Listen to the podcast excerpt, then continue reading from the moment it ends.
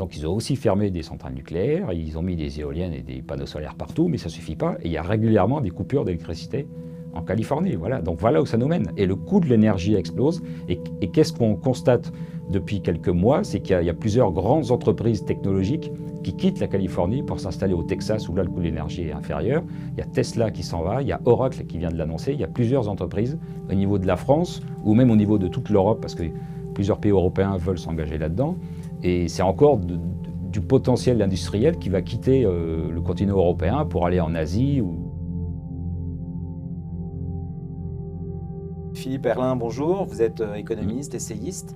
Et sitôt l'annonce d'Emmanuel Macron de vouloir euh, faire un référendum pour inscrire dans la Constitution l'objectif de, lutter contre le réchauffement climatique, vous avez immédiatement réagi. Pourquoi cet empressement à vouloir alerter les Français des risques que ferait peser sur la vie des Français, sur notre mmh. économie, de ce référendum Alors, ce sujet m'intéresse depuis longtemps, la lutte contre le soi-disant réchauffement climatique c'est quelque chose de très important parce que si on applique toutes les recommandations euh, pour lutter contre le changement climatique, ça implique une étatisation complète de l'économie et, de, nos sociétés. Donc, euh, en tant qu'économiste libéral, défenseur des libertés, c'est quelque chose qui, qui m'horrifie euh, absolument. Quoi.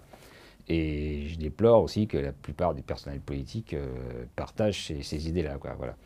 Et et donc voilà, face à cette étatisation, moi je me suis tout de suite posé la question, mais est-ce que c'est vraiment réel? Est-ce que, le réchauffement climatique c'est vraiment quelque chose de, réel? Je me suis un peu plus pensé sur l'aspect scientifique en consultant, en lisant des, ouvrages, en consultant des sites. Et, je me suis rendu compte qu'il n'y avait pas en fait du tout de consensus, comme on, nous l'explique, euh, qu'il y a des avis très divergents et que le consensus dont on nous parle, il est surtout médiatique. Il est aussi largement subventionné par l'argent public parce que si aujourd'hui vous êtes chercheur dans le domaine du climat et que vous ne croyez pas trop au réchauffement, euh, vous, n'irez pas loin, ça c'est clair. Voilà.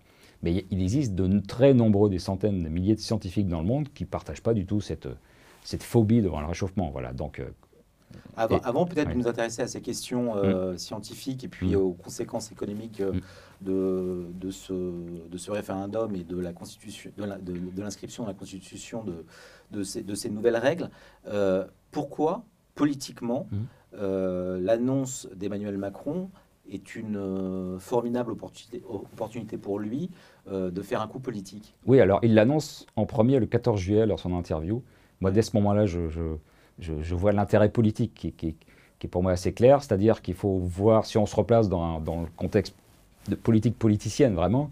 la République en marche a fait d'assez bonnes élections européennes, mais ensuite les élections municipales ont été assez catastrophiques. Euh, elle n'a gagné aucune grande ville, elle a même perdu Lyon. Et puis les régionales qui s'annoncent ne euh, sont, pas forcément euh, très engageantes. A priori, ils ne gagneront aucune région. donc c'est un peu difficile pour le président de se présenter aux élections présidentielles avec un parti qui vient d'essuyer deux défaites. Et le fait de faire un référendum qui pourrait être emporté assez largement sur des questions écologistes qui lui permettraient de mordre sur cet électorat qui a de plus en plus d'importance, on l'a vu au, municipal, bah, ce serait une façon pour lui d'arriver dans les meilleures conditions euh, face à, l'échéance présidentielle. Voilà, donc, euh, Parce que vous parliez d'un consensus hmm. médiatique euh, tout à l'heure, hmm. mais il y a aussi quasiment aujourd'hui un consensus politique sur les questions climatiques. Tout à fait, et c'est tout, tout l'intérêt de, ce référendum pour Emmanuel Macron, c'est que ces deux principaux opposants, Marine Le Pen et Jean-Luc Mélenchon, euh, sont tout à fait d'accord avec ces, théories du réchauffement climatique. D'ailleurs, ils, en ont beaucoup parlé lors de leur campagne présidentielle. On se rappelle que Mélenchon parlait de la planification écologique et sociale, et Marine Le Pen parlait de la transition euh, énergétique comme de, quelque chose qui devait se faire et il fallait investir dedans. Voilà. Donc, euh, après, il y a des différences. Mais, de, modalités, mais sur le fait d'accepter ça, oui. Et puis le parti de droite classique LR aussi, ils admettent aussi tout à fait ces théories. Quoi. Donc il, il, a aucune opposition structurée face à lui. quoi. C'est bien pour ça, c'est-à-dire qu'on on entend dire euh, depuis mm. euh, quelques jours maintenant et depuis cette annonce euh, que le Sénat et notamment la majorité mm. républicaine pourraient s'opposer à la tenue de ce, référendum. ils en ont les moyens institutionnels et de, pouvoir bloquer. Mais vous, euh, vous partez du principe que euh, hmm. ce référendum euh, va se tenir. Et, ben, je, vois, mal l'opposition de droite au Sénat s'y opposer parce que ce serait vraiment jouer le rôle du méchant, du méchant contre l'écologie, voilà. Et puis ce serait encore une fois aller contre ce qu'ils pensent profondément. Alors, je pense qu'ils discuteront le fait que ce soit inscrit dans la Constitution. Ils diront il y a des lois qui existent déjà, on peut renforcer les lois existantes. Le fait de l'inscrire dans la Constitution, ce n'est pas notre opinion. je pense qu'ils pourront aller jusque-là. Mais le fait de s'y opposer frontalement, à mon avis, euh, ils ne le feront pas. Donc le référendum aura lieu euh, d'ici l'élection présidentielle. Concrètement, si on, essaie de, rentrer dans, et d'envisager les conséquences mmh. Euh, notamment économique, mm. que, que cette inscription dans la Constitution de, de, ces, principes pourrait avoir sur, mm. sur notre économie, quelles sont-elles? Alors, faut bien comprendre que la lutte contre le réchauffement climatique, elle s'inscrit déjà dans les accords de Paris et qui ont été dans leur dans l'essentiel confirmés euh, récemment au niveau européen euh, et confirmés par Emmanuel Macron lui-même quelques jours avant qu'il annonce le référendum et qui se traduit très concrètement hein, par euh, la volonté de diminuer les émissions de CO2 et de gaz à effet de serre de, la, de la France de 55% exactement d'ici 2030. 2030, c'est bientôt, c'est dans 10 ans. Ça veut dire que ça va être fait avec les technologies actuelles. Il aurait dit 2050, on aurait pu se dire, bon, peut-être qu'avec euh, la fusion thermonucléaire à Caradage, ça marchera, on pourra avoir de l'énergie euh, décarbonée pas chère. Mais non, non, là, c'est 2030. Donc 2030, avec les technologies actuelles, divisé par deux les émissions de CO2, c'est impossible économiquement, enfin, sauf justement à une sorte d'effondrement économique. On, pourrait presque dire que c'est quasiment un Covid par an pendant 10 ans pour obtenir ce résultat-là. Il faut une décroissance extrêmement forte. Euh, ça veut dire par exemple quasiment, enfin, euh, limiter nettement l'usage de la voiture thermique, euh, donc faire exploser le prix de l'essence, installer des éoliennes partout, donc faire exploser le prix de l'électricité. Donc déjà ça, ça va, ça va être catastrophique en termes de pouvoir d'achat. Et puis l'industrie aussi émet beaucoup de CO2. Alors il ne nous en reste pas beaucoup en France, on est à peu près à 10% du PIB. Ben, il va encore falloir sabrer là-dedans. L'agriculture aussi, tout ce qui est rénovation thermique. Alors oui, bien sûr, il, vaut mieux que les bâtiments soient isolés, mais enfin, ça veut dire que d'ici 2030, on va dépenser des, sommes énormes pour faire l'isolation thermique. Donc ça va encore, c'est des subventions, donc des impôts, donc ça va peser sur le pouvoir d'achat. Donc ça va être une décroissance forcée catastrophique pour la France qui n'a vraiment pas besoin de ça. On, voit l'état dans lequel on est aujourd'hui, on aurait plutôt besoin de croissance que, que de se tirer une balle dans le pied, mais c'est ça qui est annoncé par cette lutte contre le réchauffement climatique. Euh, justement, toujours dans une, question de, cohérence, comment concilier à la fois cet objectif de réduire de moitié mmh. euh, nos émissions de, CO2 avec le, la fermeture euh, annoncée, programmée d'un certain nombre de centrales nucléaires? Oui, alors en plus, il se rajoute ça. Euh, il y a certains, certains politiques qui acceptent le réchauffement climatique, mais qui disent qu'il faut renforcer le nucléaire, ce qui est assez intelligent, parce que le nucléaire ne, produit pas de CO2, contrairement à ce que beaucoup de gens pensent. Quoi. Mais si en plus, dans cette décroissance des émissions de CO2, on se prive d'une partie du parc nucléaire français, là, ça va être encore plus catastrophique, c'est-à-dire qu'il faudra encore plus d'éoliennes. Mais les éoliennes, c'est de l'énergie intermittente. Donc, euh, pour, les moments où il n'y a plus de vent, il faudra bien construire des centrales, alors au gaz ou autre, euh, ou en importer. Mais euh, de toute façon, ça va se réduire par des CO2. Mais voilà. Mais, donc, le fait, en plus, si en plus on tape sur le parc nucléaire, ça va être encore plus tragique pour l'économie et pour le pouvoir d'achat des Français, ça c'est clair. Mmh crois que c'est Barbara Pompili qui a admis mm. qu'un certain nombre de, mm. coupures d'électricité auraient lieu dès cet hiver. Oui, voilà, voilà. Euh, c'est l'une de ces conséquences et l'incohérence finalement de, de, ce que l'on. On va devenir comme un pays des tiers-monde, quoi. Enfin, c'est hallucinant. Mais, mais c'est des politiques qui sont qui sont pas propres à la France. On, la Californie est un peu en avance sur ce terrain-là parce qu'ils ont, ils ont des, des, euh, leaders démocrates qui sont vraiment à, la gauche de ce parti et, et complètement écolo. Euh, donc ils ont aussi fermé des centrales nucléaires, ils ont mis des éoliennes et des panneaux solaires partout, mais ça ne suffit pas. Et il y a régulièrement des coupures d'électricité en Californie. Voilà. Donc voilà où ça nous mène. Et le coût de l'énergie explose. Et, qu'est-ce qu'on constate depuis quelques mois? C'est qu'il y, a plusieurs grandes entreprises technologiques qui quittent la Californie pour s'installer au Texas où là le coût de l'énergie est inférieur. Il y a Tesla qui s'en va, il y a Oracle qui vient de l'annoncer, il y a plusieurs entreprises parce que euh, c'est plus possible pour elles de, travailler et d'avoir des coûts énergétiques euh, compatibles avec leur business. Donc, euh, donc ils quittent la Californie. Donc ça, ça conduit à un appauvrissement. Donc c'est aussi ce qui va se passer au niveau de la France ou même au niveau de toute l'Europe parce que plusieurs pays européens veulent s'engager là-dedans. Et c'est encore du potentiel industriel qui va quitter euh, le continent européen pour aller en Asie ou, en Turquie ou dans d'autres pays. Et ça, c'est catastrophique pour l'emploi et pour, la croissance.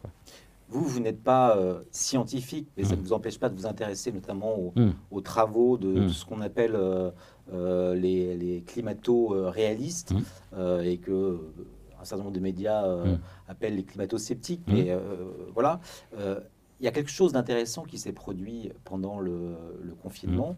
Euh, et qui n'a pas été euh, ni tellement analysé, mm. ni tellement euh, mm. communiqué, c'est le fait que le mm. confinement a permis la, baisse de, des, émissions de CO2. émissions de CO2 et pour autant...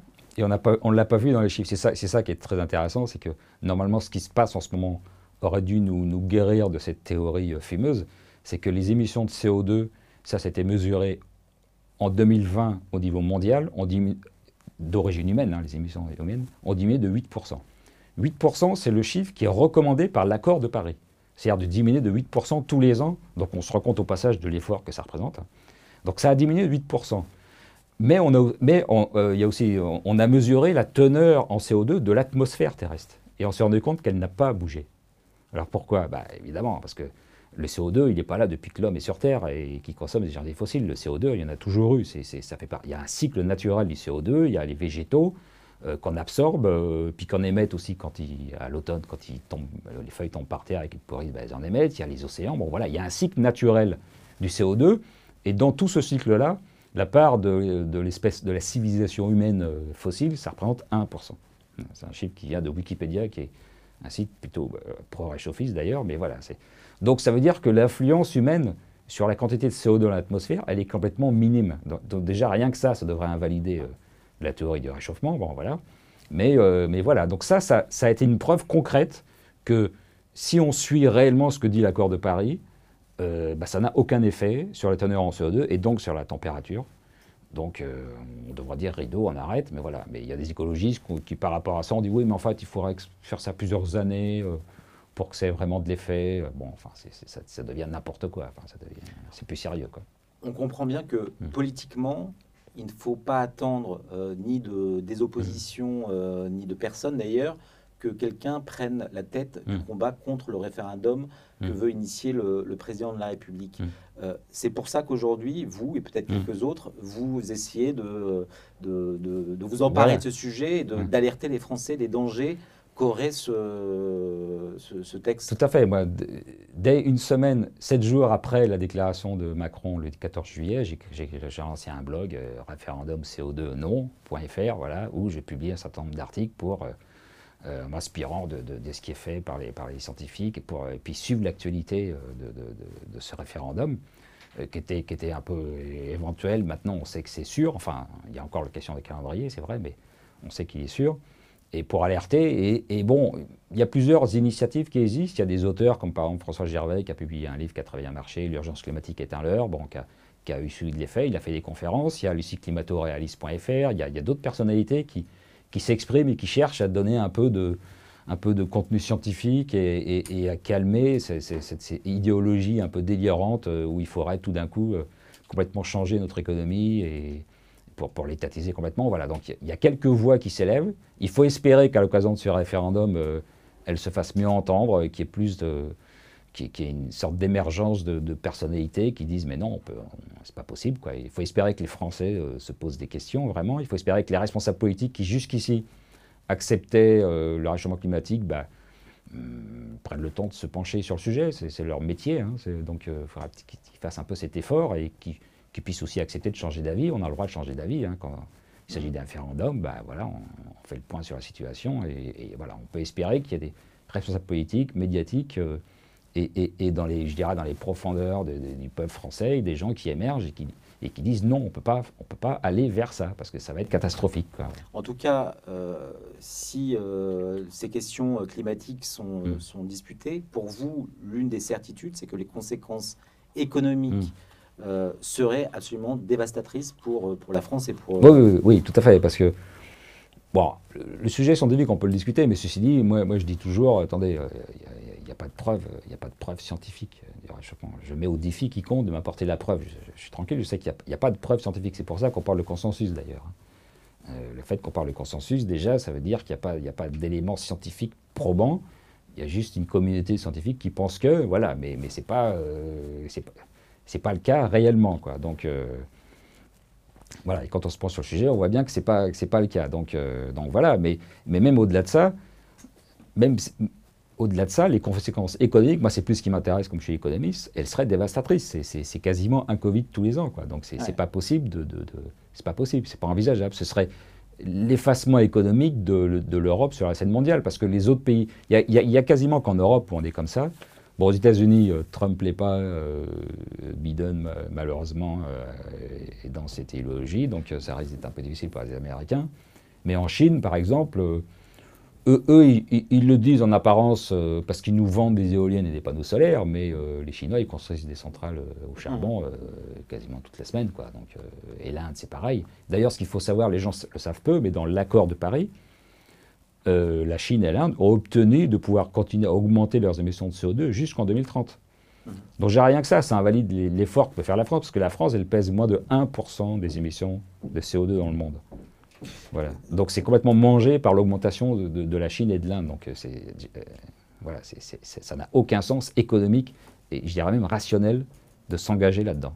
En tout cas, pour poursuivre ces objectifs, mmh. euh, on, a, on a déjà entrevu mmh. les conséquences économiques mmh. que cela aurait, mais vous, vous expliquez, et je crois que c'était notamment ce que vous décriviez dans l'un de vos derniers essais, c'est que ça suppose de passer par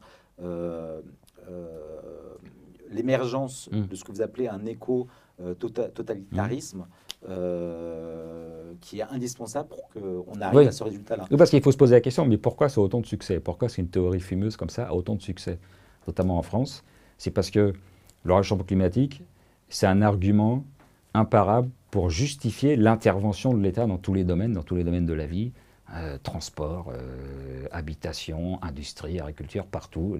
Et, là, l'État peut se mettre à tout réglementer, à tout subventionner. Et en France, on, adore ça, hein, quelle que soit la couleur politique, hein, de Marine Le Pen à Mélenchon en passant par LR euh, et République En Marche, on, a une telle vénération de l'État en France que dès qu'on peut se mettre à tout réglementer, on, adore ça. On a une bureaucratie qui, qui, est la championne du monde pour ça. Et c'est pour ça que ça a autant de succès en France et, et aussi plus largement en Europe où on l'intervention de l'État est très importante, voilà. Euh, donc, euh, donc c'est pour ça, c'est ça la vraie raison. La vraie raison, c'est que ça donne un pouvoir immense à ceux qui nous dirigent de régenter nos vies dans tous les domaines de notre vie quotidienne. C'est-à-dire, et c'est pour ça que si c'est réellement inscrit, si le référendum se fait et que le oui l'emporte, malheureusement, à ce moment-là, euh, toutes les organisations gauchistes écolos pourront s'appuyer là-dessus pour attaquer tout ce qui pourrait remettre en cause, euh, par exemple, s'il y a des, on pourra plus faire de prospections pétrolières euh, en France euh, ou territoires français, on sait qu'il y en a en face de la Guyane, il y a d'autres endroits, bon,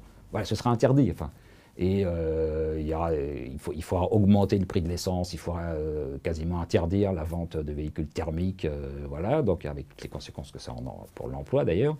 Voilà, enfin, une fois que ce sera inscrit dans la loi, les gouvernements et les associations pourront s'appuyer dessus pour que ça devienne quelque chose de, de, de, de très militant, quoi, et, et, que ça, et ça entravera toute possibilité de, développement économique. Et pour inverser ça, bah, comme c'est dans la Constitution, il faudra faire un autre référendum. Enfin, c'est très compliqué. Alors qu'une loi, bon, une majorité, ce que fait une majorité, une autre majorité peut, le défaire. Bon, c'est un jeu normal de, la démocratie. Mais là, si c'est inscrit dans, la Constitution, ça va être très compliqué de s'en dépêtrer. On va, on va, le payer pendant plusieurs années. Donc, il faut vraiment s'alerter. Il ne faut pas que les que les Français se désintéressent de ça et que ce référendum passe avec un fort taux d'abstention, comme ça a été le cas par exemple pour la réforme du quinquennat. Bon, le passage du septennat au quinquennat, en fait, les Français ne sont pas trop intéressés au sujet. Euh, il est passé, maintenant on se rend compte que ce n'était pas une bonne idée, quoi, que, maintenant le rôle du président et du Premier ministre marche un peu sur les pieds, ce n'était pas une, bonne chose à faire par rapport euh, à la constitution de la Ve République. Bon. Mmh. Et là, il risque de se passer la même chose, c'est-à-dire que les gens, pourcentage d'intéressés, euh, ça va passer, euh, ça risque de passer avec un oui assez largement, puis une participation faible. Mais après, quand on paiera les conséquences, ben, il sera un peu tard pour pleurer. Quoi. Donc il faut vraiment que les gens, les électeurs, prennent le temps de s'intéresser au sujet, de, se documenter, de, faire fonctionner leur esprit critique. Alors c'est difficile parce que les médias nous balancent du réchauffement climatique quasiment à un sujet d'actualité sur deux. on nous sort toujours ça. Mais bon, voilà, il faut, il faut faire un travail d'esprit critique. Et il faut que les Français considèrent que c'est leur vie quotidienne qui va être impactée directement euh, si, si, le oui l'emporte. Donc il est urgent de s'y intéresser. Merci Philippe Erlin. Si vous voulez vous intéresser, aller plus loin mm. dans, dans, le travail et les réflexions que Philippe Erlin mène, vous pouvez lire son dernier ouvrage, La Renaissance de l'Occident, et puis sinon le suivre sur, sur Twitter. Philippe Erlin. voilà. Un grand merci. Merci.